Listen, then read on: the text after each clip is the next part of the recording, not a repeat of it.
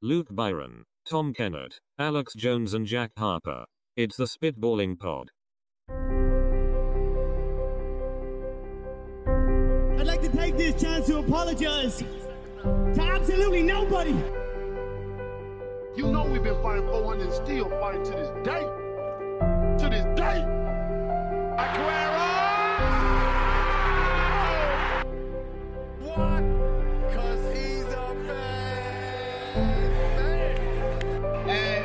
Surprised, motherfuckers. Back out to Allen. His three-pointer. Bang! Uh, take a bow, son. I mean that. Take a bow. And, and I'll tell you, honestly, I will love it if we beat them. Love it. Listen, I ain't gonna forget about this by the time we hit the motorway. Some might.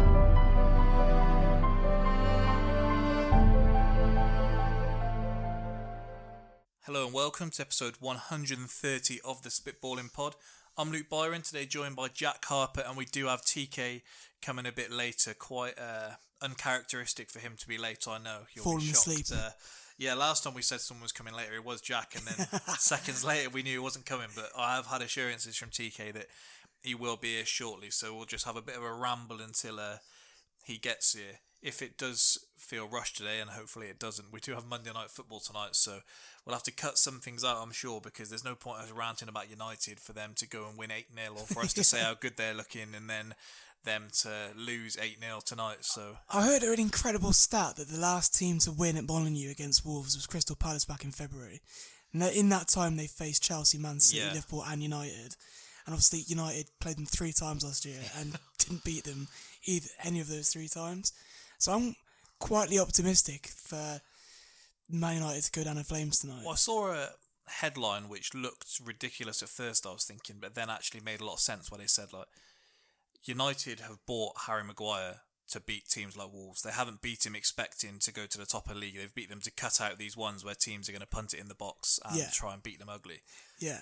So some news I saw today, and I'll make sure I precursor anything you hear now. Put allegedly in front of it because this is one of those internet things. So one of the biggest YouTube stars in the world, True Geordie. I don't know if you've searched his name on Twitter today. Uh, no, I haven't. I'll encourage anyone that has because I'm not going to quite go into too much detail. But if you search his name on Twitter today, then uh, you can see what goes on there. So essentially, it does look fake, but it's one of those things where the internet really doesn't care once the story's out of there. Yeah, it takes So- grasps hold of the tweet. Yeah. So someone has uh, shared some apparently Instagram DM screenshots that he doesn't want anyone to see. Right.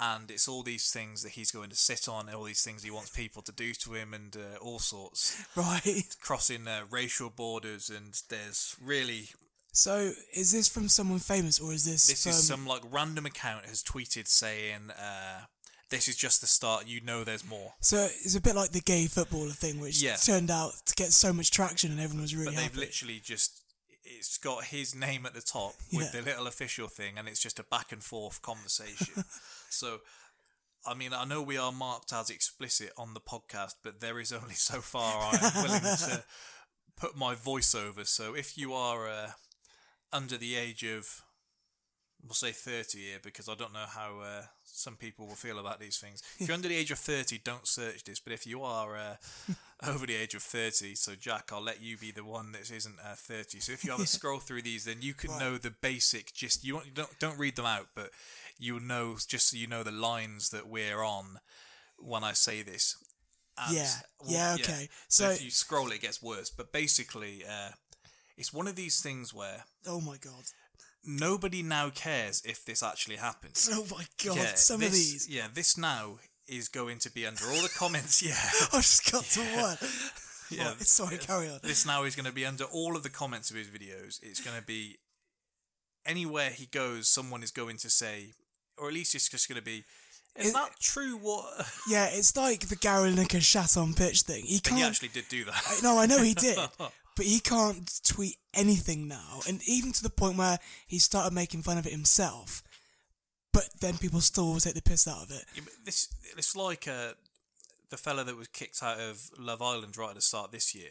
Within the space of ten minutes of the tweet saying that he'd been removed from the villa, he'd had a wank in the pool, he'd shat in the pool, Yeah, someone had been racist to him and he'd punched them. And then when the story came out that he'd accidentally kicked a girl in the groin, that actually didn't seem as outrageous compared to the others. Yeah, so it's kind of dampened it Yeah, down. Our but there's still this conspiracy. Like, did he shit in the pool and they just didn't tell anyone? So this is now. Well, if you remember secondary school, I mean, I think we must be going back to year nine now. Is who shat in the urinal? Yeah. And this must have happened in pretty much every secondary school ever there's, there's a in whole the UK. South Park episode. oh, exactly, exactly. It is. It's what was the rumor? He was, wasn't? I think he was the one who got the bait. shut names on here. I'm gonna. Oh, no. I'll blank the name out. So if anyone don't want us getting sued, but the the, the thing here is that we know what happened because there was people who had like Facebook profile pictures with the shit in the urinal. Yeah. So it absolutely did happen. But these So- are these things where friendships end just from a rumor. Like you, there were. I remember there being. Uh, Two kids at school who uh, started becoming round good the mates round the bike sheds. and yeah. literally the most obvious fake rumor ever being two people in an all boys school around the back of the bike shed. Yeah. Bear in mind, you couldn't get around the back of the bike Yeah. sheds. It was literally against the wall. That's what made it fun. It was like the abandoned swimming pool. but I remember, like, they stopped being friends because anytime it was like, this yeah, like round the bike sheds, and it was around the time everyone had discovered Devo as well. so there was that Donny Soldier song, which is obviously around the bike sheds. Have you seen what's happened with him now? Yeah, he was Yeah. a s- primary school teacher, and he's got sacked because he was MC Devo. Yeah, but I mean, he's an actor. Yeah, but this is another thing. So I'm in a forum on Facebook, which I've checked very rarely, but it's like a UK battle rap one, and usually they just post all the up to date ones. Yeah. But you see all sorts of people on there. So I can imagine put me you off do, going yeah. anywhere near an event Yeah. when I see some of the people on there. But so someone's posted on there saying, uh, with some of the things that get said in battle rap, uh, none of you better become teachers because this could come back to haunt you. Someone's like, someone said straight after, and you can correct me if I'm wrong because I don't remember this. Someone said, "You do know we used to talk about shagging cats." And I was like, I did he? I, yeah, I've never. I've, I mean, then- I I would call myself quite a Devo connoisseur. Like, I've watched all the videos. I love them to bits, but I can never Yeah, well, remember. someone else has said on there like, "Fair play, man. You you, you might be right, and if that's the case, then I, I guess so." But I don't remember that at all. Now, well, if you're okay with people talking Yeah. about shagging cats, then that's on you. But I wouldn't want them teaching my kids. And I thought this quite literally has gone from like absolute- this could have happened to because even if he said it in a in a parody video, Yeah. they were like. You do know these people often echo the people they are in real life, so he probably would have done that. I, I mean, Devo is like if you actually listen to the interviews when he's not being Devo, he can be further away from it. But at the same time, you know, with kids and phones and like Yeah. access to the internet these days, if you have a video of your teacher kicking a pigeon and then said, "Is it dead?" I mean, he's going to be mocked for the rest of his life. But this spiraled all the way down to the last comment I saw when I thought this is too much for me to even. Someone said, uh, "It's on you, mate," but I think if someone's willing to touch a cat, they're willing to touch your kids. oh, this. So it I mean- spiraled from him being a parody act to Yeah. he definitely touches kids. Yeah, I mean, this is another gripe that I have with Facebook. So, I, I follow this um, paedophile hunting ring thing called Trap, and I find and I find their videos absolutely fascinating because you can see like when they actually entrap Yeah, someone. yeah, I do, I do like watching. And like half the time, you know there's something wrong with the Yeah. people, and they're just having a go. like, Do you think it's wrong? And there's this guy with like an inside-out Farmfoods bag with like a Man United shirt on. And he's like 45, and you just know the type. But then you come across a gem where it's actually like a cognitive normal person. But the problem I've got is now is that everyone on Facebook between the ages of 40 to 50 now think they're some sort of paedophile hunter. and it came down to it the other day, and there was this kid, there's this bloke that we know. just got here and doesn't know what he's walked into. He's just yeah, right. So we're talking about paedophile hunting rings, TK, and shagging, and Um, cats. and shagging cats. So yeah, naturally as you do. But there was this one where there's this kid that I'm not going to name drop, obviously for obvious reasons, but he works in primary schools to help disadvantaged children, and because he's posted about saying I'm so happy with the work that I'm doing and X, Y, and Z. There's this 45 year old woman that barely knows how to use Facebook. It's a typical type that's got the, the even though she's a, a paedophile hunter, she has the photo of her two young boys as her display photo. That type of person we're talking about. And she excuse, accuses him of being a paedophile because he's talking about it. And it's like, get a grip. There, like, there should be like an age bracket or like, you know, there's cycling proficiency or like I has a actually- perception. There should be a test to take to see if you're fit to be on social media. Because some of the, going back to the comments you were saying Well, I actually uh, didn't do uh, cycling proficiency because I was worried I'd fall off. I had to cycle with. Um, I thought you had to cycle with no hands. Like this was a myth that this was this was a myth that circled around our school. You had to have to cycle with no hands. And I was like trying to, I was like trying to practice it in the garden. I couldn't do it, and I was like, "Well, I'm not going to fall over in the road in the middle of everyone. I'm just not going to do this." Talking about cy- cycling proficiency, like I don't understand when kids do wheelers. Like, who are they doing that for? And every time that I see someone do that, I want them to get hit by a car. Yeah, I tweeted saying I've never seen someone do a wheelie and not wanted them to fall off. Yeah, exactly. Like it's always through a Tesco car park as well. Around like kicking out school time, and they're like showing off in front of the girls. And the best time I've ever, ever seen is a kid eating a bag of chips, no, like while cycling no-handed, and he crashes into a lamppost, and chips go everywhere. And that was one of the top five moments of my life. My life, I think. Just to finally see some twat get his comeuppance. Has anyone ever told them it was impressive? Because they all look so sure that it is, but I don't, I'm not known man or woman say, "Oh wow, that was really impressive. Do that again." I mean, disclaimer: I may or may not do this. So if I do do this, this this, this is an admission of guilt. But I do really want to just give him a little nudge with the car as a good pass, like back wheel, or like one of those standard American films where you throw a stick and it goes in their spoke and they just fucking bail. We- That'd be brilliant. At the Arsenal game on Saturday, we were walking down to the ground and we saw this bloke in, I, I think it was a Merc, but I'm not great with cars. Essentially, he had a flashy car. Yeah. And you know what it's like with football fans all trying to walk down to one place, and there must have been this slightest gap in the traffic, and he's tried speeding through and showing off. Yeah. Um, we were a bit further back, and all we've heard is uh, this crash, and we assumed he's crashed into another car. He's crashed into a bollard on the side of the street, but like completely like smashed in the front of his car. Oh my And it was one of them where the wheel had bent, so he couldn't drive off. So he was And- just stuck. But this was about half an hour before kickoff. So he has all football fans just jeering him on the way Oh past, just my laughing God. because he's tried showing off to get past I mean, in his car. if there's a set of people that you don't want to fuck up in front of, it is football fans. Like they are ruthless, and I can ima- I can only imagine some of the things that's being hurled at him. So just to catch you up, TK, if you, you might want to listen back, uh, the the True Geordie fella, you know the YouTube guy. Yeah. He I don't know if you searched his name on Twitter today. Yeah. So, and I was just saying that like no matter whether that's true, that's now following him. Jack's actually named someone from our school who was apparently the one who shit in the urinal, so I'm gonna have to blank that out later, just so uh, we don't get any kind of uh, prosecution I on mean, our hands. I mean, what kind of lawsuit is that going to be? what am I going to stand to lose? I need like public liability insurance. for could be that, but at the same time, if I have to tell people we've been taken off iTunes because uh, someone's complained that we outed them as being the one that shit in the urinal, which happened ten years ago. then that would be a story, but Yeah. not a great one.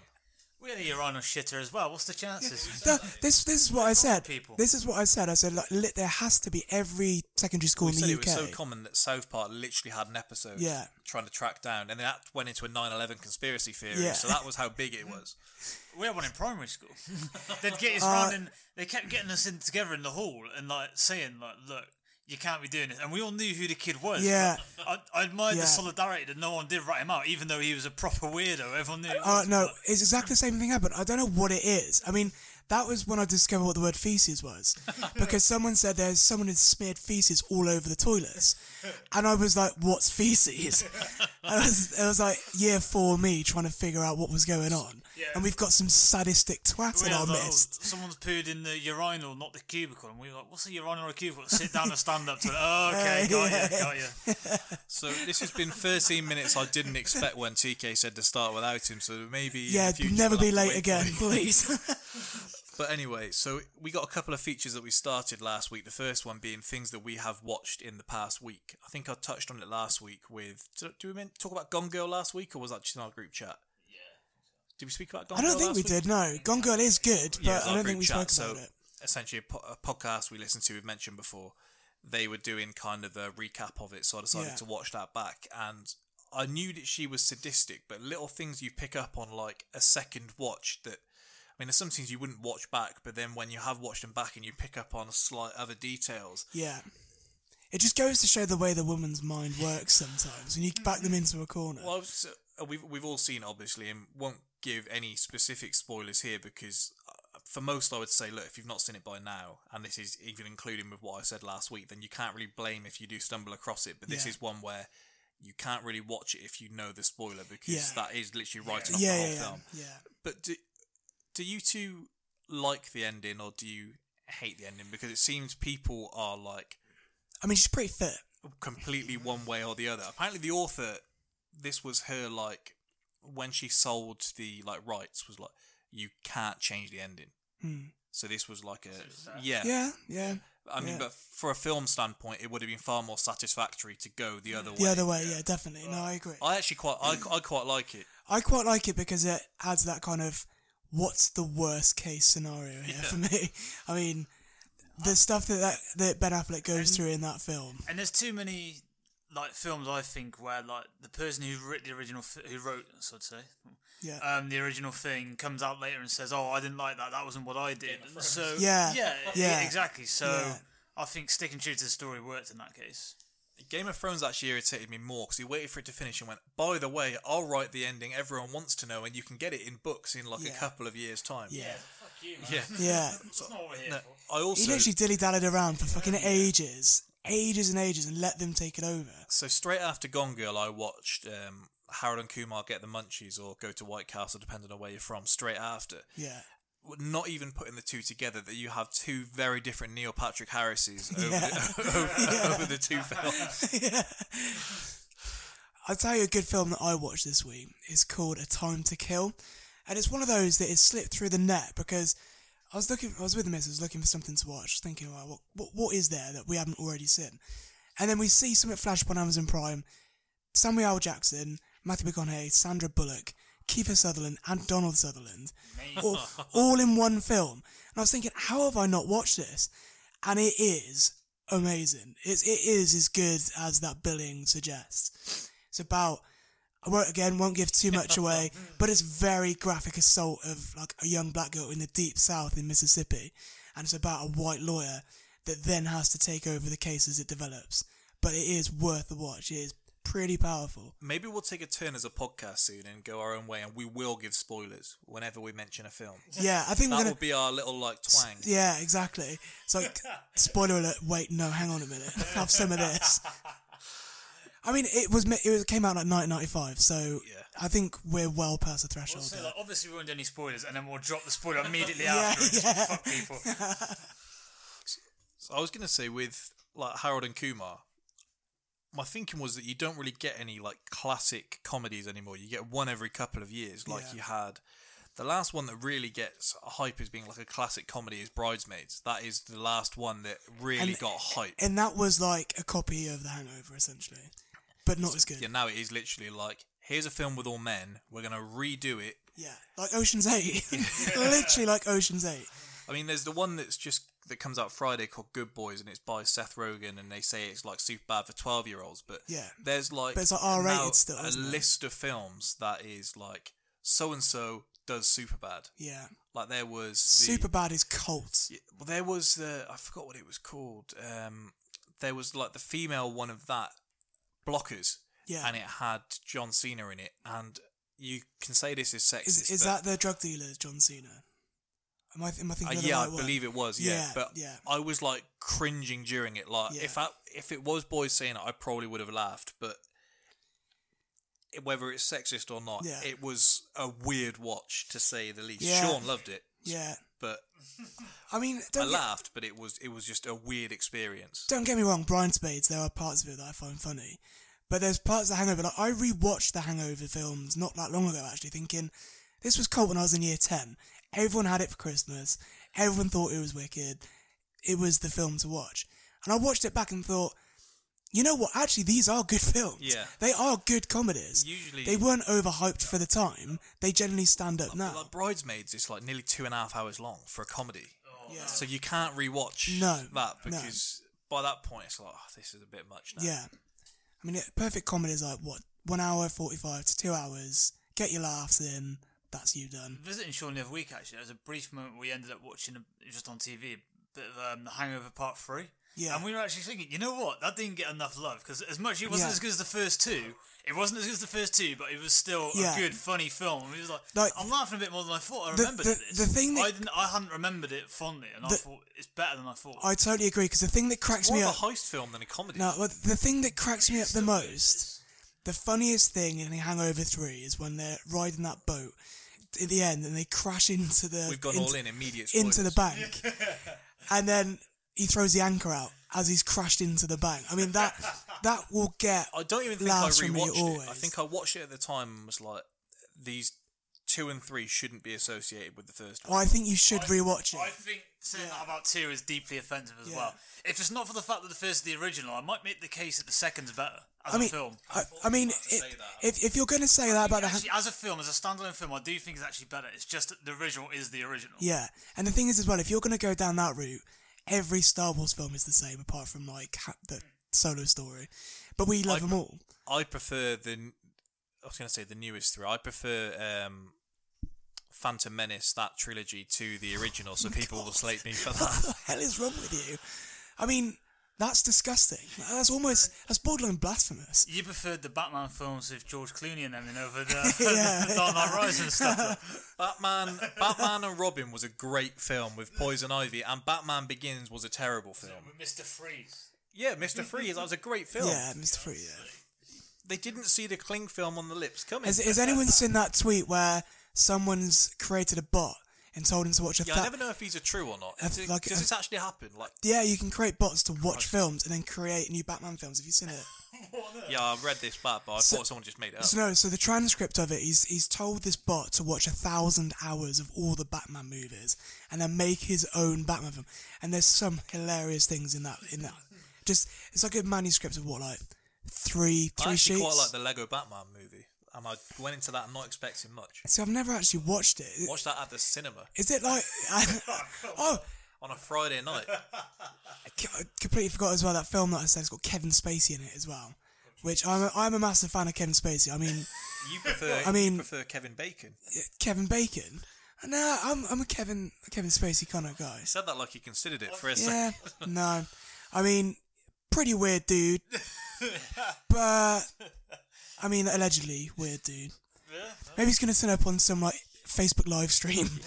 someone's, feel not, like- someone's knocked on his front door, lives in a council estate in Essex now. I feel like this could be a whole another episode. I will just give a. We digress I will give a little nod to that video he dropped around Christmas where he was like in character, but he wasn't. So the fa- no, oh, that that I couldn't watch. I mean, I watched I watched House of Cards, right? And I I've thought not watched the latest season. I thought it was brilliant, absolutely fantastic. I thought he was a great character. And then I tried to rewatch it with um, his wife as the lead, I've not even watched and it just isn't as good. But then he drops because he's been killed off in that. Then he then again. well, yeah. Well, no, he got killed off because of the alleged kind of whatever went on with him and all that kind of stuff. True Geordie podcast Yeah, next. but he then posts a video on Instagram as the president, Yeah, as if he's still alive in character, and it's just like the weirdest, cringiest thing I've ever seen. So yeah, he kind of gets marked. I down enjoyed it in a sadistic way.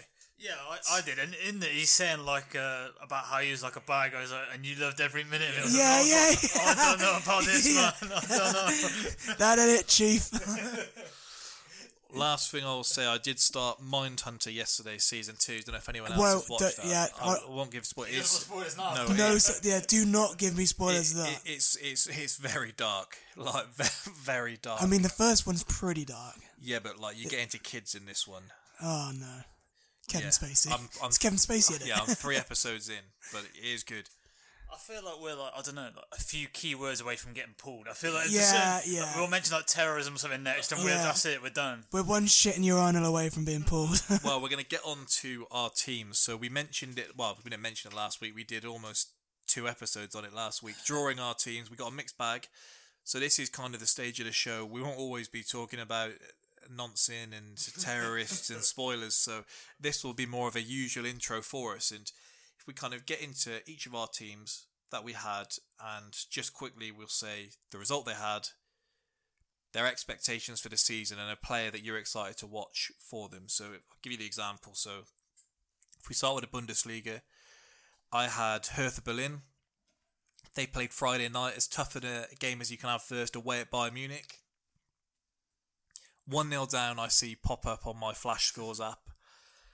Then, about 15 minutes later, Lukebakio, which is a great name, hits one of them what that looks like a screamer from about 30 yards, and then you see the replay and you see that it like deflects off uh, Süle's chest. It's like a Frank Lampard special. Yeah, so it's one of them where you don't want to see the replay, but unfortunately, Yeah. that happens. But then, uh, less than two minutes later, almost straight from kickoff, uh, Grujić on loan from Liverpool for the second season in a row goes around Neuer, tucks it in. There's something beautiful about that moment where you knock it to the side of the keeper and they're kind of half down scrambling along the floor Yeah. to try and uh, clutch at the ball Yeah. just how helpless they look.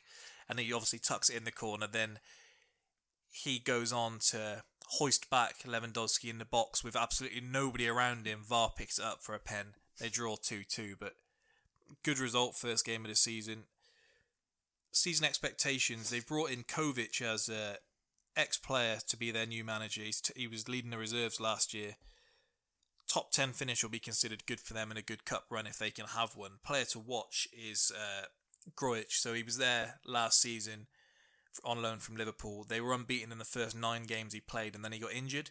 He had an ankle injury and he missed 11 games of the season. But obviously, he started the season well if you take away the penalty. So he looks like he's going to be the guy who's going to kind of dictate how well they do. Quite well thought of at Liverpool as well. I know Klopp's quite a fan of him, so you'd hope a loan player that they're looking to actually get experience, not just loan him and then to sell him. Yeah. He's 23, I think. Mm. Because he's pop, he's always had potential on football manager. That's how I always know how to mm. keep an eye. Markovic also does, but I've not got quite so much faith in him. yeah. Jack, how did your Leipzig boys do? So, newly promoted Union Berlin away at them. I mean, the first thing that I got whilst kind of looking into this and like watching the game was German fans are mental.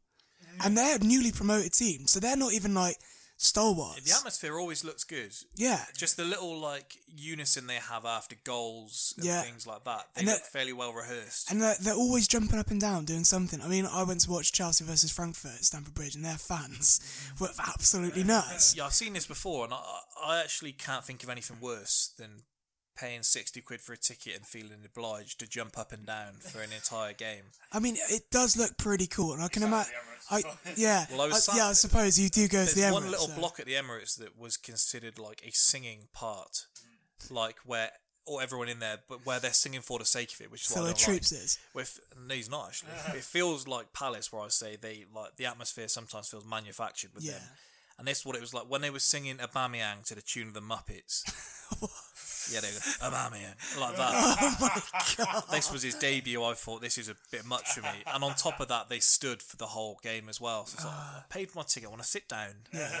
So now I sit up a tier every Talk- time. talking about bad chants, the one Chelsea have made for Mason Mount has to be the lowest effort chant ever. It's ole, ole, ole, ole, Mason Mount, Mount, Mount, Mason Mount, and it's actually gaining some traction. And I'm there like, no. Arsenal have started singing um, a song about Lacazette to the tune of "Spirit in the Sky." I thought I heard that. Yeah. I mean, that is Arsenal 101. no, the most Arsenal thing is I was like, who are they singing Yeah, about? there's Him a- this tune. yeah. Like, what is this? there's a there's a like band of people called the Ashburton Grove Army or something like that, and they Yeah. they've got a campaign to bring more of an atmosphere to the Emirates. So, I mean, it doesn't bother me particularly. I, I, for a game that needs it, it'll be there. If it's not, then I don't feel the need for it. But Yeah. they've agreed where all of them could be moved into one section of the ground, and they've had a drum be approved into the ground. Oh, But there was nothing more Arsenal than it said. Uh, We've been approved uh, for sensible use of a drum with considerate with considerations for others in the vicinity. Sensible use of a drum. I didn't hear it the whole game. I think again Chelsea it seemed to be inept of making good songs. One of them being Callum Hudson-Odoi to the tune of Buffalo Soldier. And if you if you YouTube it, there's like local lad from Wandsworth, and it's like you're there, and I'm there like head in hands, like right, just stick to Chelsea, Chelsea, Chelsea. that's what you're good at. That's all we can do. Anyway, we've digressed massively from there. Just saying that German fans are mental, seeing as they've come up from what the Bundesliga two this season, and their atmosphere is electric. And they lost 4 0. and they got absolutely battered. Well, No, uh, Wait, Uni- no, no, no. Union Yeah. Berlin did. So my United us out, right? my team Leipzig, they battered them 4 0. And the, the player to watch is Timo Werner, obviously. He's an absolute slotsman. TK's not a fan. You- How can you not? You watch his goal, and it is. not a fan, but So, you know, it's it's a bit like in, you know when a striker hits a ball and it just stays hit. No, none of this curve, none of this just arrows in. He gets it. I think I think it's the third goal. Is the third goal? Um, yeah, third goal. Timo Werner gets it kind of like to the right of the penalty spot, and he just whacks it, and it's the it's in the keeper's vicinity, but it's hit so hard that you just can't do anything about it. Do you think he's one of them that is just accustomed to playing in the German league for the rest of his? I mean, it's it's almost like a Miroslav Klose copy, almost like absolute penalty area player, We small, we said on here quick. before um, when me and TK been talking. I think just after the World Cup that like the World Cup was the worst thing that could have happened to all of the prospects in that team because Yeah. they were all like primed for big moves, and everyone was like, maybe there's a bit better out there. Yeah, that's exactly what's happened. Because you look back and the way that they got dumped out so easily as well, is there's not that that shop window's just completely Julian Brandt disappeared. was the one, and then he was the one that people were speaking like the least. Yeah, yeah. I suppose it's the same as um, what's the lad who plays for PSG. I forgot his name. Draxler. Draxler, yeah. So he Linked was with Arsenal he was year. yeah he was literally like touted as the next hot, pro- hot prospect to come out of the Bundesliga, and now he's what dropped back into centre mid, isn't he? He's a centre mid now. So what's the expectations for them this so year? Leipzig, I mean, they went really close a couple of seasons ago. Is it not, not last season, but the season before? I mean, Dortmund have started really strongly, and they've got some great talent again with Julian Told Brandt. TK today, theirs to lose. Yeah, I, I, I think with the season that Bayern are going to be having, especially in the league, I think it is Leipzig in Dortmund. This They is the biggest opportunity. Coutinho. That is true. So the gap that they've had creativity, but they're still missing that out and out winger. I mean, they, they with Ribery, Robben. I know Robben likes to cut in a lot, but Coman and Ribery and Gnabry. Robben are both gone. Well, that's what I mean. Replacing those. Gnabry is the one. Re- replacing those two was kind of the, why they're after Hudson Odoi and Sane for so long. However, Felipe Coutinho is in more of a number 10, so if they do play him on the wing, he will cut inside and score that goal that Robben did, but from the other side. So I think it is between those three Bayern, Dortmund, and Leipzig. All right, TK, I f- I forgot what you had. Mönchengladbach. Okay, yeah, I remember. And they did me no favours by starting with a board no no draw against Schalke. um, I did read an article where they were saying that um, how much more dominant Mönchengladbach were over Schalke, but then when you look at the fact that Schalke were finishing, they were not far off the relegation spots at one point last year. and I think they ended up finishing 14th, so not the Schalke we once knew. So that's not overly impressive, I don't think. Um, I guess the expectation for the year does seem to be pushing for Europe again. They got Europa League last time, and looking at the top four that ended up finishing, they had a close run to the Champions League last year. I, from the outside looking, in, I don't really see that they're going to have as close a run this year. In terms of, it seems like Leverkusen have got better as well. That top four seems to be pretty locked in, and Yeah. some people, I don't know whether it's just maybe sort of like the hipster argument for football that seem to be suggesting that Leverkusen could have a run towards the league as well as that top three. So if that's the case, I don't really see that Mönchengladbach going to be um, those guys to break that, particularly as they've lost um, obviously Thorgan Hazard to Dortmund Yeah. earlier in the summer. So that's one of their main goal threats uh, gone there. So in in terms of the player to watch, I put their top goal scorer from last year. I don't know if I'm mispronouncing his name. Alassane Pléa is what play is it? I'll never know how to say the name, but it's French, so Yeah. uh, but with the fact that they lost Hazard as well, he's obviously going to be their main goal threat, and he was getting linked with the Premier League. I remember a couple of years ago, and I saw an, I read an article earlier where he made a big thing of "I'm glad I rejected the Premier League because I'm happy in the Bundesliga." So, well, everybody Yeah, who doesn't get the move always says how happy they are. So Like- we'll believe that when you see it. There was there was a period of time where Chelsea bought every young winger available in Europe. We had thought we had the three Hazard brothers in one one team, De Bruyne, Salah, all in one team at one stage, and now they've all gone off and they've become really good players, and we're stuck with Willian. By the way, I know we're in the middle of our teams here, but I've got to mention Willian because he oh, that Hard done by again. Jesus wept. Like he must have been pissed. He was drunk. He came on, he came on the pitch and everything he did was wrong. Like he everything. I even put out to I said, right, I'm giving Willian a clean slate. And five minutes later, I said, Sal Willian. I mean, There was no I'd- clean th- slate. no, there was. Like, it, It was just. cleaner maybe, but it was not a clean slate. That has to be the worst 10 minute cameo I've ever seen from any player ever. Worse than when Abue came on and got subbed, Yeah. subbed. Genuinely, I would have. T- I would rather have I- Willian be subbed. I heard the groans from the Chaz fans, and the ball even went near him, Yeah, let alone when he had yeah. it. It's like he took the corners off Mason Mount, who'd been beat in the first man, which is something. some yeah, great deliveries. which there. is something that we're not accustomed to at Stamford Bridge. He's Mm. beating the first man on corners, or free, or anything really, or even crosses. And then he comes over, comes on, and takes the responsibility and bangs it straight into the first man, first corner against, and they're like, "Oh, same Willian." One thing I did see from looking at the Bundesliga stuff in Jack's game, they um, the Berlin fans did a 15 minute silent protest ag- Yeah. against Leipzig. Yeah. I was just thinking how weird must that have probably No, sounded. that- just to go everyone just completely quiet for 15 minutes. It's the it's the they basically it was the cold shoulder thing because they said they're ruining football because it's Red Bull and it's branded and things like that. And they're like, well, they actually did that in Salzburg. So they bought Red Bull Salzburg. They made Red Bull Salzburg, and it completely engulfed the local Salzburg team. It's almost like MK Dons and Wimbledon all over again.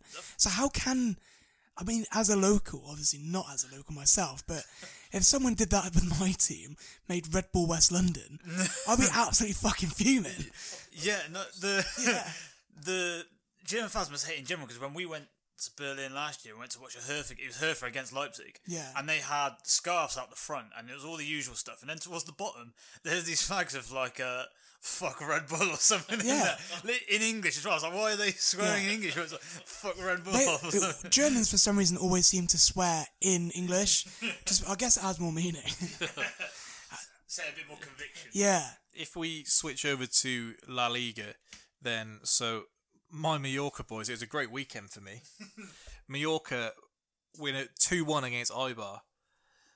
If you think they were in the third Spanish division back in 2017, and they just killed it ever since, snuck Yeah. back up on their f- Like a Bournemouth final, story. yeah, got that, got back there. Player to watch. So the one I was told by uh, I, f- I followed the like English accounts for each of these teams was Alex Allegri, and you look him up, and he's basically they've done what every like pr- newly promoted team is, but they've just brought in a load of new players, and he's kind of been expected to be their experienced goal scorer. He's got like he's got three goals in La Liga, Okay. And he's like approaching his thirties. Absolute journeyman. Yeah, so yeah, that's the thing. He's been on loan here, there, and everywhere. Yeah.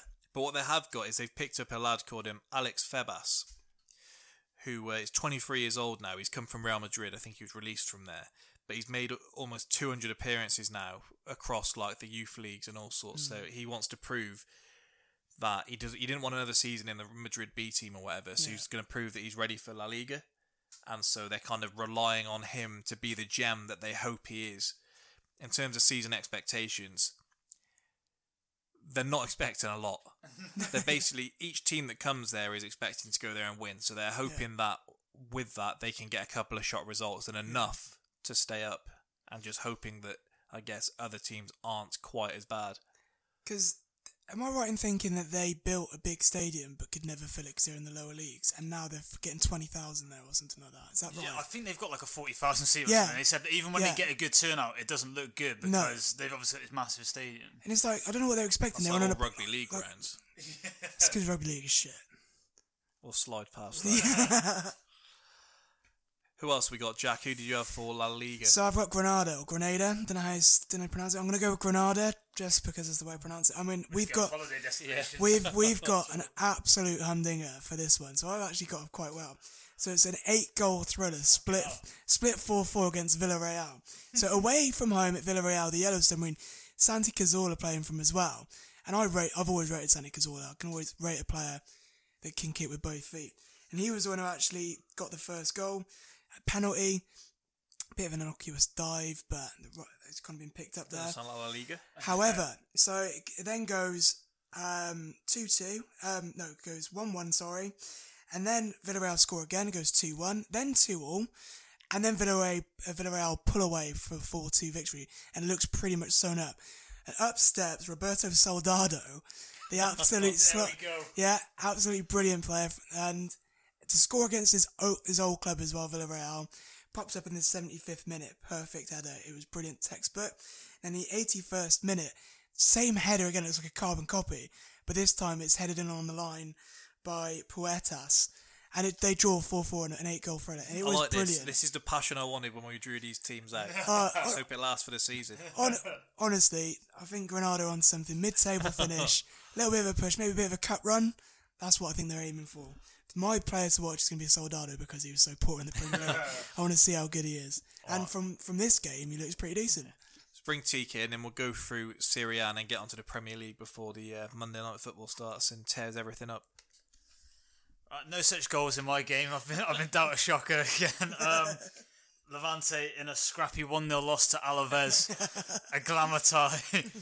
I was reading up on it that um, yeah, the the person writing the article seemed almost shocked that Levante would be in such a poor game, but not shocked apparently Alaves are renowned for having shit games and and winning one 0 So that was basically that's basically it. Um, expectation for Levante seems to be trying to avoid relegation again 15th last season. I remember both those teams got off to a good start last year. I did an article last year about how the Premier League maybe wasn't consistently the most competitive, and then obviously these two fell away, so it didn't matter anyway. Um, the pretty it's a pretty clear issue what happened last year with Levante, where they got the fourth best goal tally in the league, but they had the second worst defensive thing. And judging from what I was reading, they seem to have done pretty little to rectify the problem in terms of signings. So expect more of the same. Hopefully, some more goals if that's the case. Um, for players to watch, I was going to go for uh, that Moses Simon or Simon. I don't know how you say it, but he got loaned out a few days ago, so he's gone. He ended up at Nantes. So uh, perfectly in At time. We've Yeah. got we completed it. Kevin Spacey FC. a season as a nonce. um, because I remember with him as well, he was constantly being linked with the Prem to the point where there is actually a Welcome to Liverpool compilation of him on YouTube. There's a Welcome to Liverpool comp- compilation for anyone Yeah, Liverpool are linked yeah. to. Marco Um, Reus is on there like four times. So as I can't have him, um, there's a player called Jose Luis Morales who got 12 goals from the wing last year for a relegation threatened team. That's not bad. Um, or if you remember Ruben Rochina, who was at Blackburn, he is at Levante. What he, player. he always looked like he had like technical ability, but in a shit Blackburn team, so you thought you're never going to see it. Who knows? Maybe he could do something. Yeah. Turns out, do something involves end up at Levante. So, with what you just said then about the like, compilation videos, so I was reading an article on the Athletic last week about uh, the NBA off season, and they were saying that there's uh, people that literally make enough money to last them the year just photoshopping players into Lakers jerseys for the summer. They say that it's like a running joke that you can find any player in the world photoshopped into a Lakers jersey. But these people just make a killing photoshopping different pictures of different players whenever there's the most tenuous link of them into it. Because then these pages like Bleacher Report and them Yeah. buy them because they need them at the like the click the second that there's even a link, and they just make a killing the whole summer just photoshopping people into jerseys. last thing on the league, I feel like I'm almost um, jumping into Jack's ones as well. But I just saw a crazy stat retweeted onto a timeline earlier that uh, it's something like in the thousands of La Liga games there's been, there's like less than 10 four all draws. I think it's like six or seven. Yeah. Or something. And four of them have been at Villarreal. Yeah, yeah. It's like, do you want? We should. Someone should have got Villarreal in this Yeah. team. They're obviously guaranteed entertainment. The legend of Marcos Senna lives on. He was a brilliant player.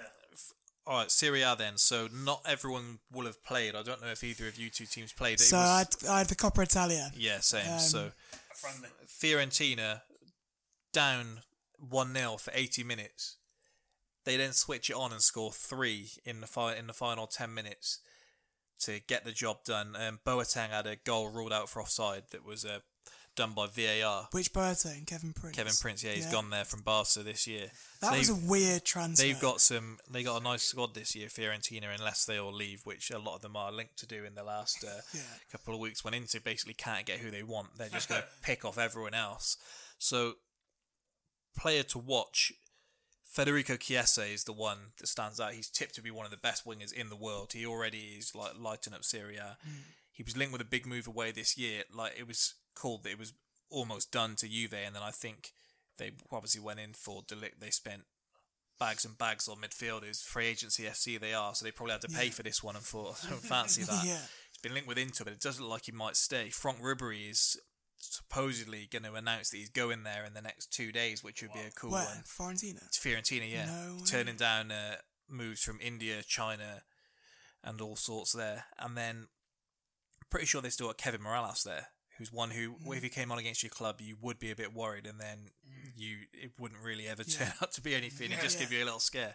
But Milenkovic also can play centre back and right back. We've got a uh, good understanding from Football Manager, can pick him up nice and cheap. But he's only 21. Fiorentina, they whether they do well or not this year, they've got so many good young players on the books that they just got to hope don't get pinched by everyone else before Yeah. they can be a good team between them. So expectations, top 10 finish is really what they're after. Top eight is what they're hoping for, and they're fighting for a European place. But it does look like all the other teams are strengthening Yeah. in Italy, where Fiorentina might be left uh, picking up what they've got left. It was like a graveyard league for such a long time, and now they've got some actual players in their primes, like Juventus for a start.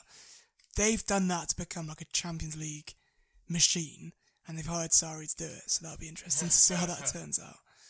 Did Um, you see they put out a uh, congratulations to Liverpool after the Super Cup? Yeah. Specifically, Juve. Yeah, yeah. No, like no other team did. it, Yeah, ball. That it, this does. I'll, I'll come on to this obviously in a minute. I'll, I'll save that for a minute because that's a whole nother. We'll get story. onto the Prem right after Yeah. this. So again, Coppa Italia for me as well with my Genoa boys. Actually, like they got any, they got the St George's Cross in their badge, so Well, E- it's because EDL. I, I was listening to this earlier. Genoa essentially was uh, all the uh, foreign English players that couldn't play in England Yeah. went over and played for Genoa.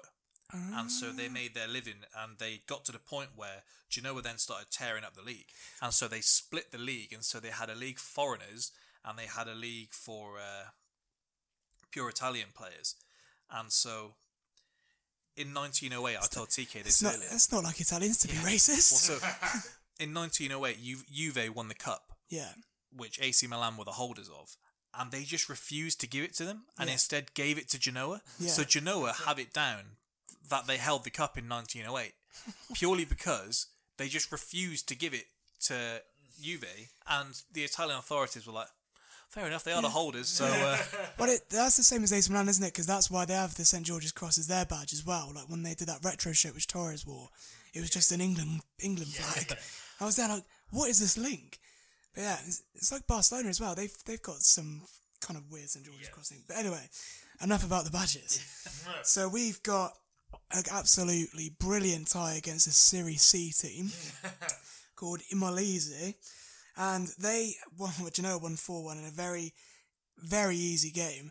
But the standout for this, and the thing that I've picked up on here is, I don't know if you guys remember, but from FIFA 12, Zenit St. Petersburg were four and a half star, and they had absolutely rapid centre backs. Uh, no, uh, fullback, sorry. long live Yuri Zhirkov. And one of them was called Diego Criscito. Yep. And he now plays for Genoa, and, and he opened the scoring with a penalty on the second minute.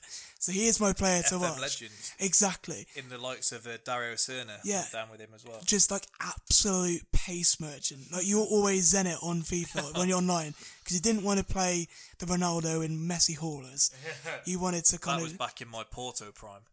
Porto. Yeah, I see. I could never play as they had Porto. like Falcao, Varela, I, James. I could never play as Porto on FIFA because of the megaphone guy going Porto. That's why I love. That's why I oh, loved him. God, that, mate, it would just come on I'm every gonna go five to their minutes. stadium this year and experience it. Bordeaux. You can take your own megaphone. You're gonna, you're gonna start it. No, people will think I'm that heavy D bloke.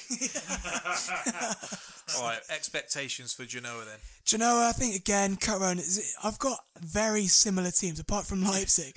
Genoa and Granada are pretty much like equal teams, but in different leagues. So I reckon top half finish for them. They'll be happy with it, especially with the way the league's kind of like strengthened out. So you had two wins and a draw for the weekend. Yeah, it's pretty good. And the draw that I had was absolutely fantastic. So, yeah, good start for me. Maybe we should start like a league table to, to, just from our teams to see what points we pick up.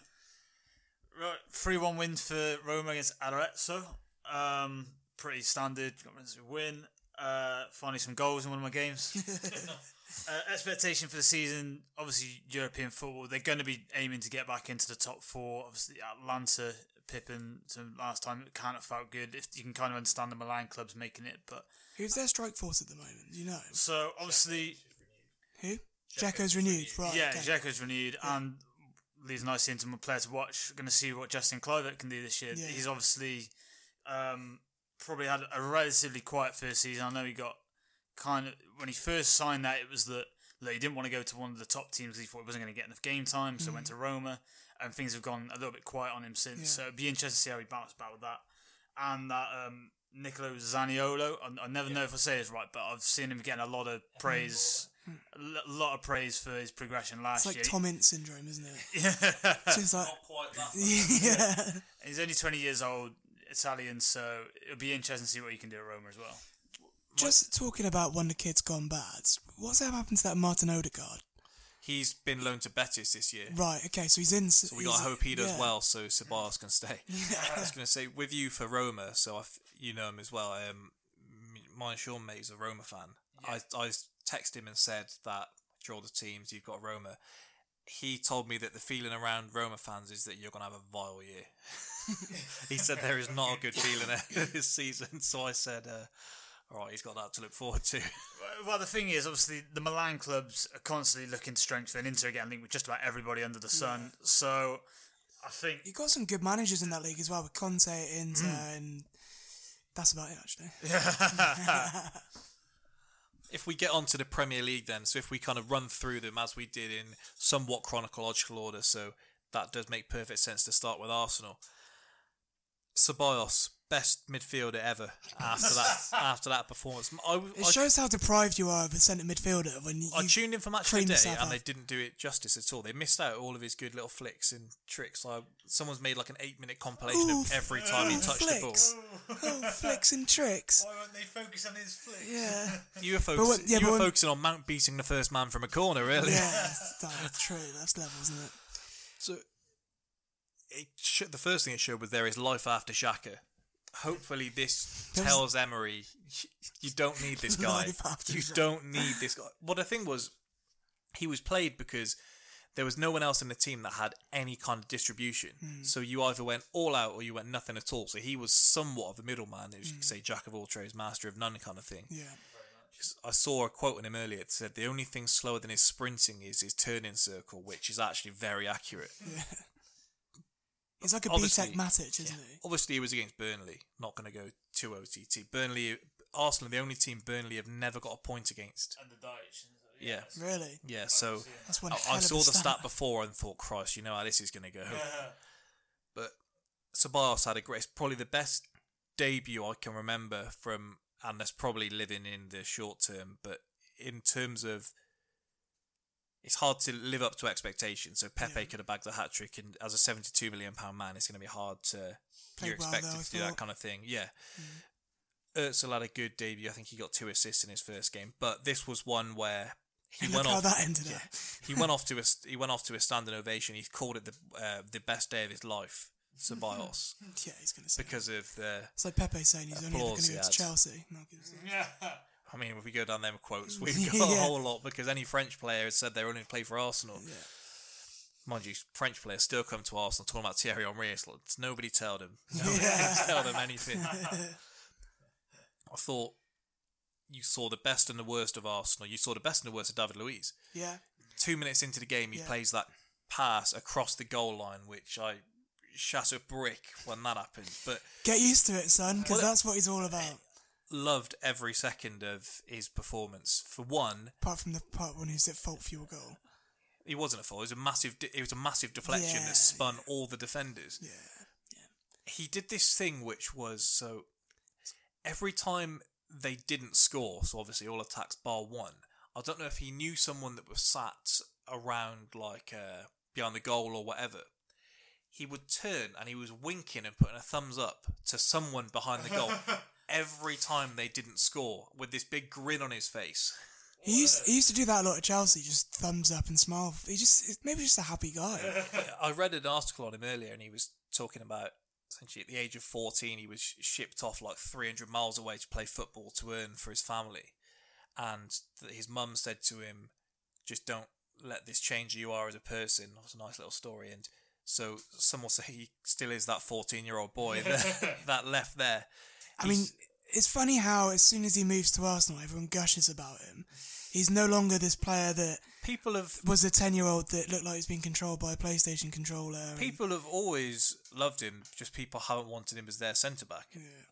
I think you'll struggle to find a player that a person that says they don't enjoy watching David. Oh no, hundred percent. I didn't want him to leave Chelsea personally. Whether it's for the best of Especially him or not the worst of him, he's box office in, I'm- in an Arsenal defence. I mean that that game against Burnley. If you didn't have David Luiz and you had Mustafi in there, then you, you would have lost that game. Ashley Barnes is just. I don't know what it is, but he can always just seem to find the net. Well, this was the thing this I was going to get onto. So I don't know if you saw Sean Dyche's interview after the game. He said that Arsenal are bringing the game into disrepute. He said that uh, the spirit of the game has been lost because players are throwing themselves to the deck every time with these filthy tactics. From the bloke who punts it long every time, has knees in the back, kicks people off the ball, and that's his entire game. Even the pundits who, if Danny Murphy is going to have the chance to get in at Arsenal, then he's going to. Yeah. And he said, "Look, I didn't. This was the wrong game to say that because Yeah. there really was nothing to pick at." No, I didn't think that. No, I didn't think that either. I think he's got to come out and say something. I think this. He does it every time we beat them. Every last year he said we were too rough. This time he's saying there's too much diving. I don't know what he wants. Yeah, true, true. So good, good result. I mean, take it for what it is, but it's the first time Arsenal have won their first two games of a Premier League season in ten years. So that's a stat for you. Yeah, Liverpool away next.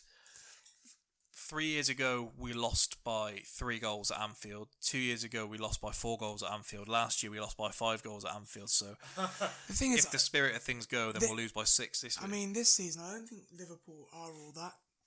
They're We're bit- winning this Saturday. they're being shown up for a bit of defensive frailty, which isn't something that you usually, well, especially after last season, is something you just didn't associate with them at all. Um, Norwich looked like, f- for the start of their Gonna game, get onto them now. Yeah. I will say nuts on the table here. We're not a video podcast, but rest assured they are on the table. Arsenal win on uh, Saturday with a clean sheet, I mean, that is a, that is a claim. two 0 I mean, the the problem that you have with Liverpool is it doesn't matter how they're playing, there is goals in their front three. They'll hit the post about six times, but it's going to be Yeah. if if I you dunno, if they play just- that high line against Aubameyang, I think he's going to play two up top, and it's going to be Aubameyang and Pepe. Really? I just I think he's going to just expect you hmm. to be playing a high line, and we're going to play five at the I back, mean- which is Chelsea showed that if we'd been like what a f- half a foot the other way, we would have won that game three one purely because of the high line. I know it worked, and I know they were flagged offside, which is exactly what that line is designed to hmm. do. But the margins were so close that you come up against someone that's a bit more proven than say Mason Mount, who's only just made his debut, and Giroud, who's got the pace of like a brick. if if we get onto that Liverpool game first, then so Klopp behind closed doors described this to his players as the biggest banana skin in Premier League history. he said they don't want you to win. That's why they've made this game a Saturday lunchtime after only finishing the game on uh, Tuesday, Wednesday See, night, whatever it right. was. I know what you're going to say, but this this is what he said. He said he gave them no excuses behind closed doors. They had all these things on. Thankfully for them, they've managed to rotate their whole midfield and come out with a 2 0 win. I mean, No, 2 1, sorry. two one yeah. win, yeah, which which again should have been two two if it wasn't for Danny Ings having an absolute shocker. Mm. He missed such a blatant like it- it's just one They of could have put us to bed in the first half. Not Well, even that, that chance aside. We, we were dreadful, honestly. This is this is what I mean. Again, I, I think there is going to be a lot of hangover from midweek, and I know we're making excuses, but and to echo what the pundits said every five minutes, it did go past midnight. It was a long day. They were furious Yeah. at that late I, night. I know exactly. It's like, oh my god, I've been flown to Istanbul to commentate on a European Super Cup final, and it's gone past midnight. Yeah, shut yeah. up. Um, but yeah, there was going to be hangovers from that, which we saw again in the Chelsea game. But I thought Liverpool looked sluggish, and you relied on brilliance from your, hmm. which I at the moment, and there's a lot of talk going around that Sane is actually more valuable to you at the moment than Salah is. Mane, Mane, Mane, yeah. And I think that's there, I think there's a lot of, I think there's a lot of founders. Yeah, if, that's a if we can if we can have this chat, nicely, yeah, it? briefly, because Yeah. I'm sure this could this could take hours if we were going to do this. But I've been making this point all week that I think it's just become the fashionable thing to.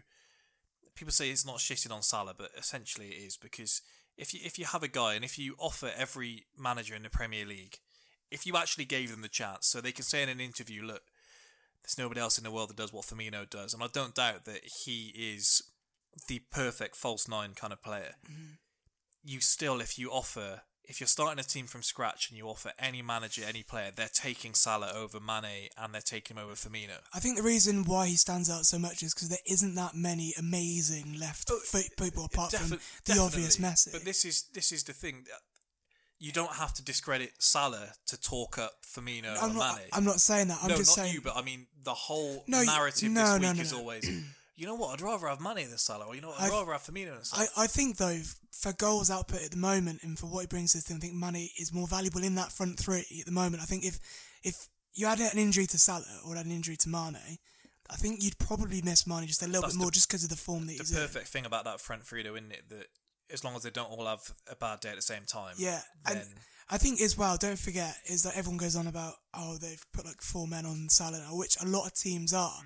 But all that does is that free up space for Firmino and Mane, which is maybe why you're seeing such a heightened goal output from both of them. the people that say I'd rather have one than the other two forget that you're not having the other two with that one Yeah, still. So it does make a huge difference Yeah. when the other two are taken out of the equation. It's it's like, for example, when when teams would come to Stamford Bridge and they'd put three men on Hazard, the, the only other players that you had to really worry about was like a fat Higuain or Pedro, which, god damn it, he is brilliant. I, I'm a big fan of Pedro. He started the season well. But- from but his legs are gone. He's got mm. absolutely no pace. Or Willian, who's got bags of pace and nothing else.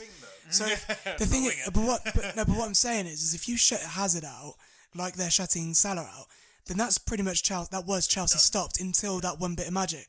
Whereas you put four men on or three men on Salah, and then you've got Firmino and mm. Mane to deal with, which means, which is probably why you're seeing such a heightened goal output because of that extra space that's being created. Yeah, I think you're probably partly right in that it's the, the hipster argument for actually Salah isn't the best. The, this is why the other guy is. I think there's partly there's some truth to it. Partly, I think there's probably never been quite as big a differential between say Salah and Mane as say Salah's first season would suggest. It was a mm-hmm. great season, but Yeah. Mane, who knows, might be able to produce a season like that in his life at some point, and you might be able to compare and contrast. I think the thing with Firmino is people often aren't having a disagreement. They're just having two separate arguments because they often say about him that he's the most valuable of three and that he's probably the hardest to replace. Yeah, I, I would agree with that. Like you said, I don't really know anyone else who I could pick mm. looking at the landscape that you think who could do his job as well as he does. That's not to say he's the best because there's plenty of other great strikers. He- but for he's what the he best does, false he's, nine. He's perfect for, for that. I think But whereas, say, if you took Salah or Mane out and you put in, we don't know how he'll look, but someone like Pepe, he probably has a similar sort of skill set that you think, okay, he can, Hmm. you could apply that, and even if it doesn't work as well, he's more, they're more replaceable in terms of I can find a direct replacement. for, yeah. yeah, for, for but for Firmino, it's very hard to get a direct replacement. So I think Yeah. that's the argument they're having, rather Yeah. than saying he's better than them. Because, like you said, if you're given right, here's these three, all for the same price, which one of them do you want? Yeah. Nine times out of ten, people are probably going to pick Salah. Yeah. I think it's the fear factor as well. He just puts the fear of God into defenders because you don't know. He has this weird running back style that doesn't look right, but he can just drag it past four players at once, and then he's completely naked of space. It's weird. That, that thing, like you said, with what happens to Salah, um, with to Hazard, and what we see with Salah now, the whole sticking more than one player on one man seems so simple in principle, and then you see it in like actual actuality. Yeah. it's really not. That's why No. you pinpoint say Her- Herrera on Hazard because Yeah. it's so difficult to do that. did- you literally have such an isolation.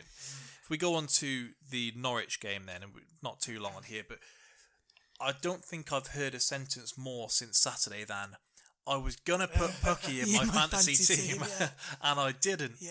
Yeah, it really has. I mean, for a cheap fantasy buy, that is the guy to have. And again, they showed glimpses of it at Anfield, but first game of the season at Anfield, they were up against a tall order, against a relegation fight. And I'm gonna say a relegation fight in Newcastle, Newcastle team because they're going down.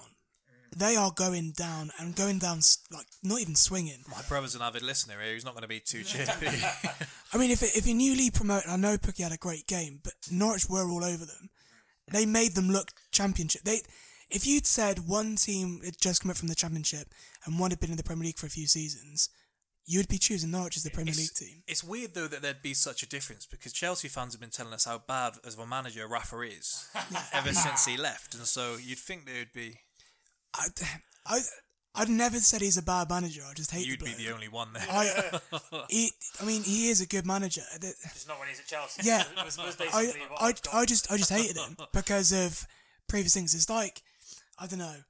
He's- it's like a, it's another player, isn't it? That you absolutely despise until he plays you. It's like Di- Diego Costa. I you was hate actually, him. I was putting myself in these shoes when I was thinking about this earlier, Hmm. and I thought the closest thing to how Chelsea fans talk about um, Rafa is if tomorrow Emery got sacked, Jose was put in charge. Yeah. There is no secret to how I've spoken about Jose in the past.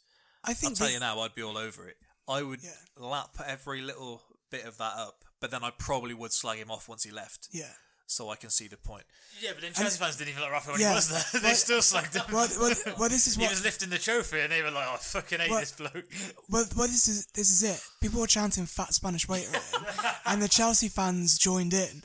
And Uh, it came, I remember I actually went to watch his first game in charge against Fulham just after Di Matteo was sacked, and it was the weirdest atmosphere I've ever heard at Stamford Bridge. The whole stadium just abusing our own manager because of stuff that he said about Chelsea in the past. about that in the- But at least you know they you know you know they say football fans are fickle. At least Chelsea fans stood by their guns and they fucking hated him when he was the Liverpool manager. And they fucking hated him when he was there, and they still hate him now. And they stuck by their opinions from the early 1900s as Yeah. well, as we've seen. So there's not much else to say about Norwich than did a job we we said about them sticking by their guns. Yeah. Who's who's to say if they'd shut up shop last week they wouldn't have been as fresh to Yeah. play this way this week. There was apparently a big inquest at Newcastle over the weekend. They had their day off cancelled. Dummett, who as a centre back, I'm not sure you can be the one complaining here after your hmm. performance, but he said a lot, and he said that look, we can't just look around and blame everything on the outside. We've got to start looking at each other and making tackles and this. So interesting to see what happens there. They've got Spurs away next, so uh, let's see what Yeah. happens.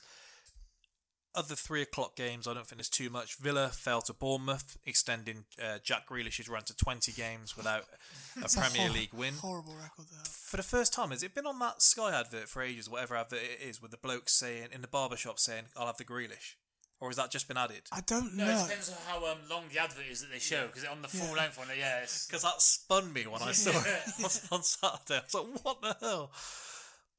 Uh, Everton snuck past Watford. I think they're still waiting to find their best side. Uh, Danny Welbeck came off the bench for Watford to make his first appearance. Brighton held West Ham. Uh, Brighton are actually West Ham's bogey team. So it was an article about Arsenal and Burnley and Brighton that for West Ham. West Ham cannot get a win against Brighton. So I, I backed Brighton in my bet. Obviously didn't pay off, but looks like Graham Potter's doing a good job. If it wasn't for VAR, yeah. Yeah, and Wilshere has uh, made another appearance, and I think he played 90 minutes again. Saturday night, then, the Spurs hoodoo against City. It was the weirdest game I've ever seen because you know on FIFA when you just think it, Man City are all over him. here. They're all over him, and it just didn't go in. What he brought up before, you think it's scripted. Yeah, that that's that that's what it seemed like. It's one of those games where you think, the, and then you see the end stats of what thirty attempts by Man City and three by Spurs. It the stage of their second goal, Spurs. Not only did Lucas Moura was it is he ran on as a sub into the area, and his first touch was to head it in the net.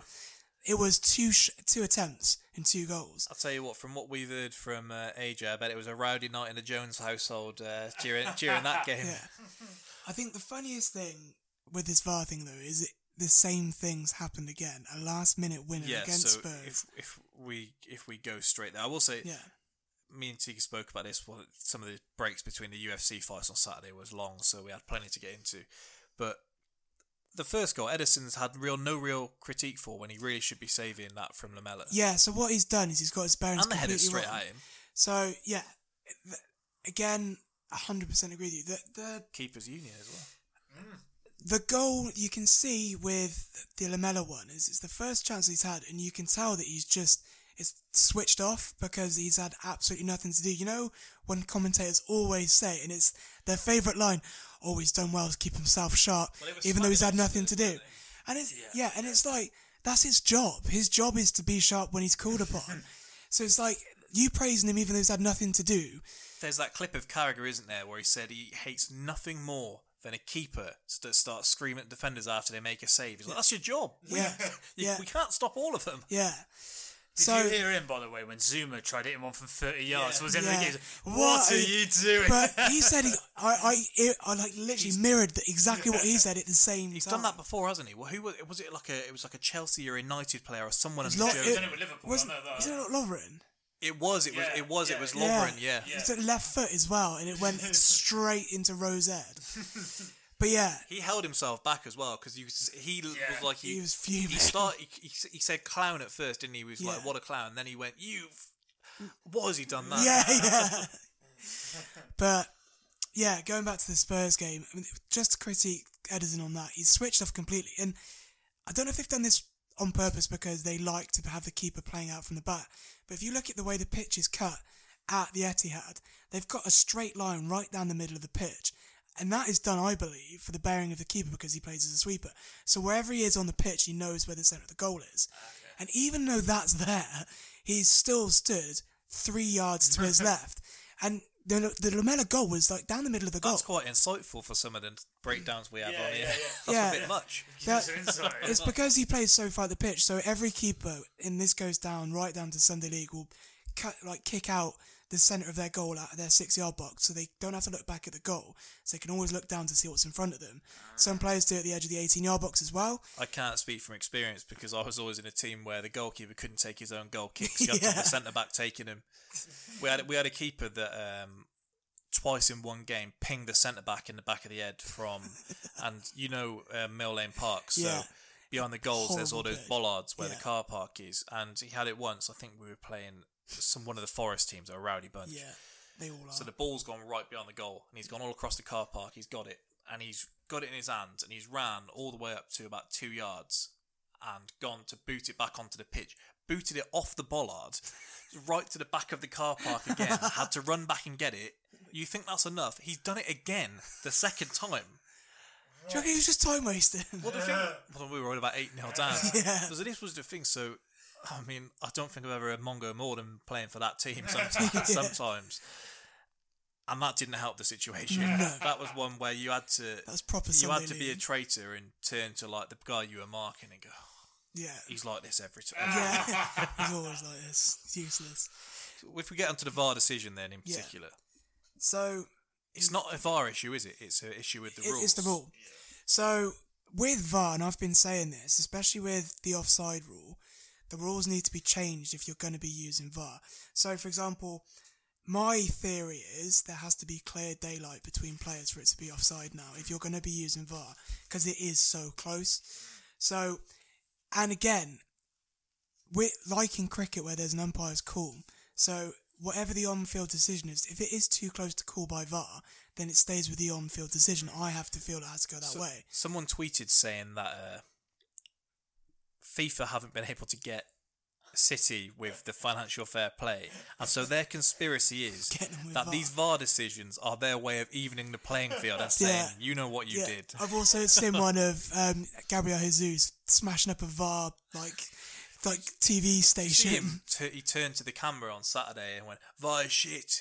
yeah, it's like blaming blaming VAR. But if we go to the actual decision, Think you're gonna have to change the rules because if you're going to be slowing it down to something like that, and again, the rule is if it touches a defender in the arm, it's not a penalty. But if it defends, if it's the It attacker, leads to a goal or if it leads, yeah, if it leads to a goal, it is. There's the clip of the kid, and I hate these kids that film themselves during Yeah, the whole the game. one. And have you seen the the kid from the Champions blogger. League who was filming himself when they scored in the Champions League and he's celebrating, and he does it for this goal, and he's filming it, and he goes, "VAR can't save you this time." Yeah, yeah. And then it, yeah, it's oh, it's it's halfway uh, through chanting "Champione," yeah, and then he looks and he goes, "What?" yeah. By the way, the absolute state of City so fans. good. I've, I've got to say it. The absolute state of City fans. There were so many empty seats, and you're seeing arguably one of the best Premier League teams to ever play. every Liverpool fan I've spoken to about it today and yesterday has got kind of all like the game. You can't be having this, and then you you see that little moment. They go, I mean, I'm not complaining with City dropping points. It's, it, it works. In, I mean, they will balance themselves out these decisions because they because they do. So, for example, that Never agreed with that.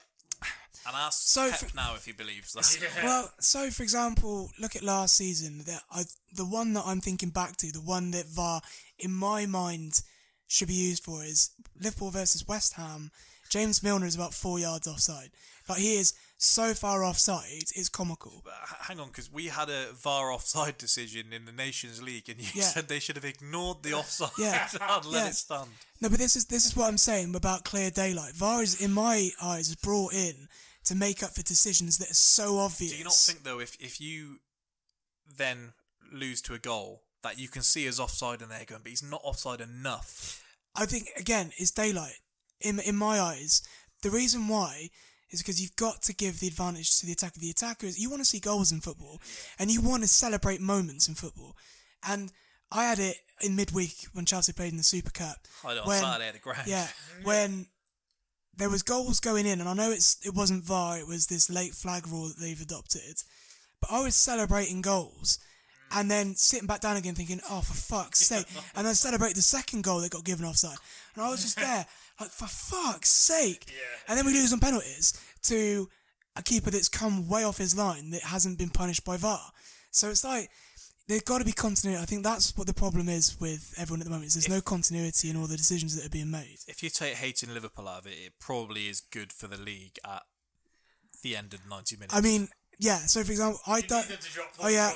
I, I don't want City to win the league this season because they'll go level with Chelsea for Premier Leagues, which I just don't want to happen. I spoke to a Liverpool so I, fan. I wouldn't mind Liverpool winning their first ever Premier League title. I spoke to a Liverpool fan at work last week, and he said to me, uh, he was like, usually you lose a game, and people say, "Oh, don't overreact to just one game." He was like, for Liverpool, every every time you lose a game now, you feasibly might be losing the league. Yeah, with losing It's- one game. No, it's Yeah, it, it's just true. started and it's already like that. That's exactly what it is like because it's the margins that are in it. So that Danny Ings miss and that VAR decision could be the difference. That would that would have been the difference last hmm. season. Yeah. So you win the league or not. Yeah. That one, what, what it comes down to. It's crazy. And, and away from Vars, like, if you just look at the game, was just so incredibly one-sided that between like two of the top teams in the league, but it, it was just it's just such a landslide between City and them.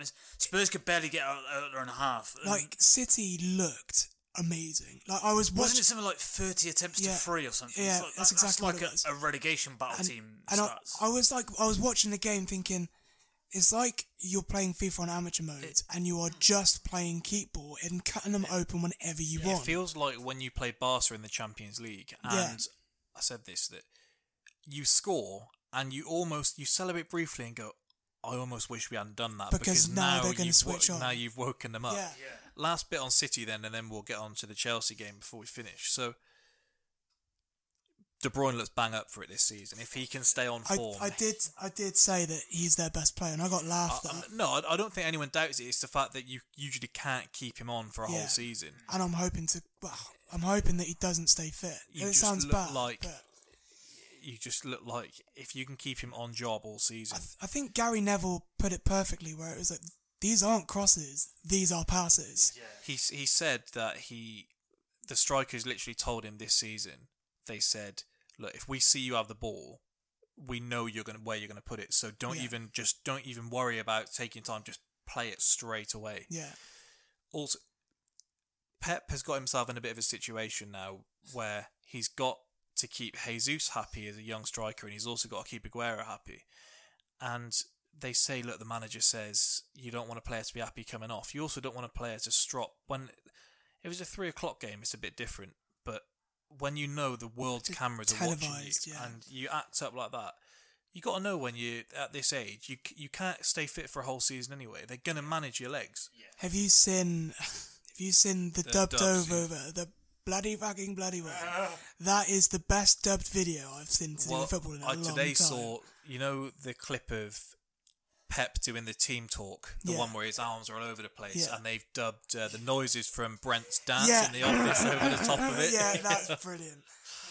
if if we get on Chelsea then, so well, first of all, say Palace versus Sheffield was a game that absolutely nobody needs ever, let alone on a Super Sunday. Like, yeah, you're thinking, well, who, have, who hasn't played on Saturday? What What's the early kickoff on Super Sunday? And then you look at it and you think, how have you advertised that as Super Sunday? Like, couldn't you have not picked one better game to put that day? They should they should load a game like that as your because you know Liverpool kicked the league off on the Friday night. They should have shoved a game like that on Friday night because people are so buzzing for the return to the Premier League. They will watch anything. So you should get your shit game in then. even like a Monday game or a Friday game feels like bonus football. It feels like it's outside of your allocated amount, so Yeah. you kind of take it then. Sunday is literally, if you're not working, you have pretty much dedicated the day to staying in and watching the football on Yeah. TV. Usually hungover from the night before, vegetating on the sofa and just sticking there thinking, oh, I'm going to sit through Palace. They're not going to have That's, a hangover. yeah, No. that, that that's where the hangover you do fall asleep in and just hope the 4.30 game's a decent one. So, tale of two halves for Chelsea to be in uh, pundit mode. Yeah. Great first half. Mount's got his goal. Yeah. That's what you will all have wanted him. I, th- I think that is the dream. Since John Terry, we've we've wanted a young English player b- to break into the tell you, it ain't Tammy break into team. So you had like Ruben Loftus-Cheek last season and Hudson Odoi, but they're both out injured. So the next one to come through is Mount, and I've been singing Mount's praises for years and years, and he's finally got his chance. And his goal was brilliant. It's exactly what Lampard wants. It's that high press and the, the, the speed and the judgment to go and gamble on that. And then the finish whilst he's fallen over after he's been fouled. I think it's brilliant. Ashley Cole did an interview with like a smaller outlet. I can't think who it was, and they asked him, and they said, "Look, I can't profess to have watched Derby religiously last season. Is it that there's just a space in the team there with no signings, or is he that good?" And he said, no, "Honestly, he he is that good." Yeah.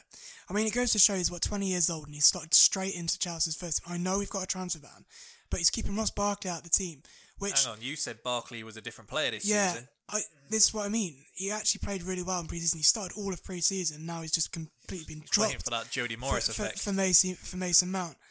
Um, we looked shit on it, like shot for shovel. The first fifteen minutes, we looked really, really good, and again, it looked like where we'd left off the last couple of games, and then you could just feel that the intensity just dropped. And call that midweek legs, call that what you will, but something stopped working. And Leicester, which aren't a bad team, really grew into it's the game. It's weird because if you'd won last week, if this was midway through the season, you would say a point against Leicester isn't a bad result. So the last two seasons, for a trip away at Old Trafford and a trip at home to Leicester, we had one point for the both of the last two seasons. So it's not panic I- stations by any I saw stretch. it. I saw it described as um, Leicester being the hardest of the teams that you're expected to beat. Yeah, that's exactly what they are.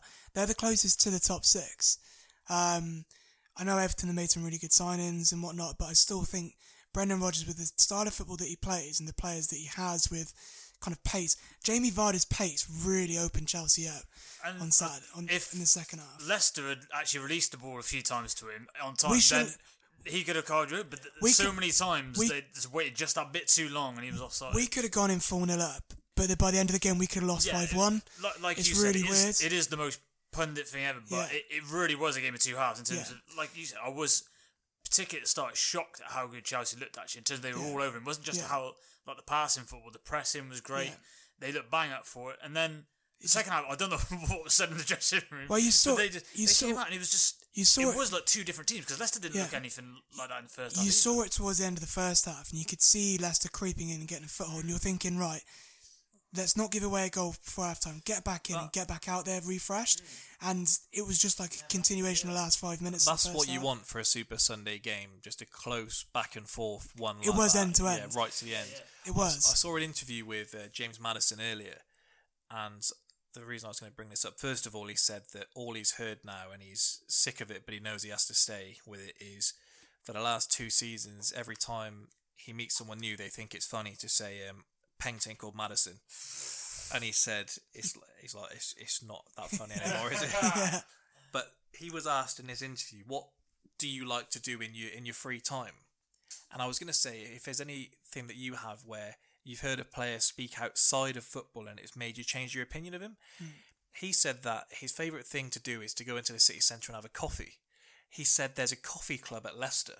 He said it's him, uh, Ben Chilwell, um, Andy King, and he said uh, Jonny Evans occasionally comes in, and he said uh, they sit around with their vanilla lattes and they do whatever the crossword is there, and they just like to sit there in the their free time, and See, I can't they relate to that. they try they try preaching to him in this interview. They're like, if you're not thought about going maybe for almond milks, veering away, they're like, because you got to think how weird it would be if you had a like a baby cow being fed like human breast milk, and he was like, but it's not. It's it's a human drinking a cow's milk, and they're like, just think about it. He's like. If it's not broke, Yeah. don't, don't fix it. But I mean, I can't relate with them at all because I work for a coffee company, and today we had coffee tasting training. I've had four coffees. how can you train your taste buds? Honestly, well, I'm not going to get into it now. I'm definitely not getting into it now. But I had, I've had four coffees, and if usually one does me, and I feel like my veins are going to burst out my arms. I'm crashing so hard. It's horrible. I don't understand how can anyone can drink more than one coffee a day. it made me think of just different character on and off the pitch. I was on here cursing him every week, Ox, towards his end of the time with Arsenal, and I would for ninety minutes I would hate everything about mm. him, and then you get in the interview after, I feel quite bad now. You seem like Yeah, quite a like nice a really bloke. nice chap. Yeah, yeah. But yeah, just going back to Chelsea, I think it's a lot of naivety. You can tell it's a young team, and I saw Ian Holloway today. He was like, he's he said again on Talksport, he said Frank Lampard. I don't know what he's doing. In games like that, you need experience, and he's taken off Jorginho and he's left Mason Mount on. And I was there like, he's taken off Jorginho for Kovacic, who is the same position as him. And you're not going to put Jorginho in a number 10 role because that's not where he's most effective.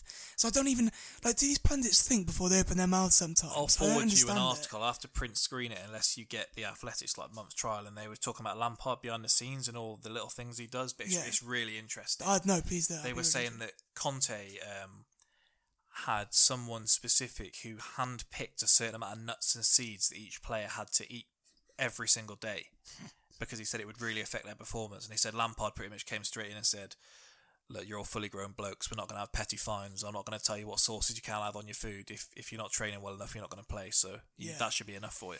I think again, I'm echoing it. This season's kind of a free hit. Like it's a season. Like as soon as Reece James is fit, right back. And I love Azpilicueta, and I've loved him for years, but his performances are costing us goals at the moment. At right back, um, it's that head. Carrying around like- that head. Yes, like I'm. I, I don't believe in all the hate that he's getting. That should be redirected straight towards Willian.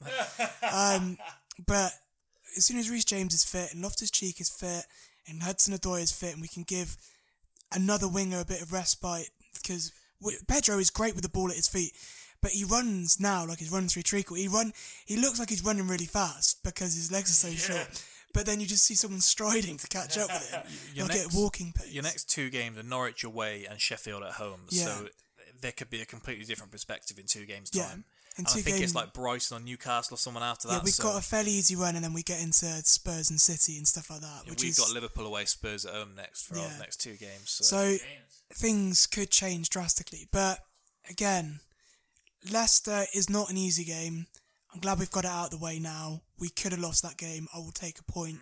Man United was a learning point. I guess just try and kick on from here and blood the youth and give him as much experience as you possibly can. yeah, unless anyone else has anything to chip in. So what I know we mentioned last week about UFC coverage. I think what we'll do is either once a fortnight or once a month, either me, TK, Troy, whoever, will dedicate maybe an episode to covering that kind of thing because I know with no shots at them, it's difficult to schedule it in when you want to have everyone there talking football. If we've got us three and Alex there, mm. so if we do like a roundup of it every so often, we get we'll have more interviews and that up on the website soon, so we'll be able to cover it off in that way and still keep everything because I know you weren't here, so I'm preaching to the choir kind of thing. But when we started the podcast, the whole thing was like, we aren't just football; we do everything. So we cover the American side, the English side, and we'll have NFL and that back soon anyway. So we'll have a bit of that because I know you like NFL as well. So Yeah, able to do all that. NFL. I mean, a bit of cricket, a bit of the Yeah. Ashes if you want. So we'll mind get into a bit of that. we'll get into all that. Hopefully, I'll have Alex back uh, with us next week. hopefully, uh, he would have had quite a bit to say about Spurs, I'm sure, this week. So, but anyway, thanks again for listening to another episode of the Spitballing Pod. Hopefully, you haven't been too offended by the first 12 minutes or so of that podcast. And uh, if you could, as always, give us a like, share, repost, Spotify, SoundCloud, and iTunes, and we'll be back next week. Thank you.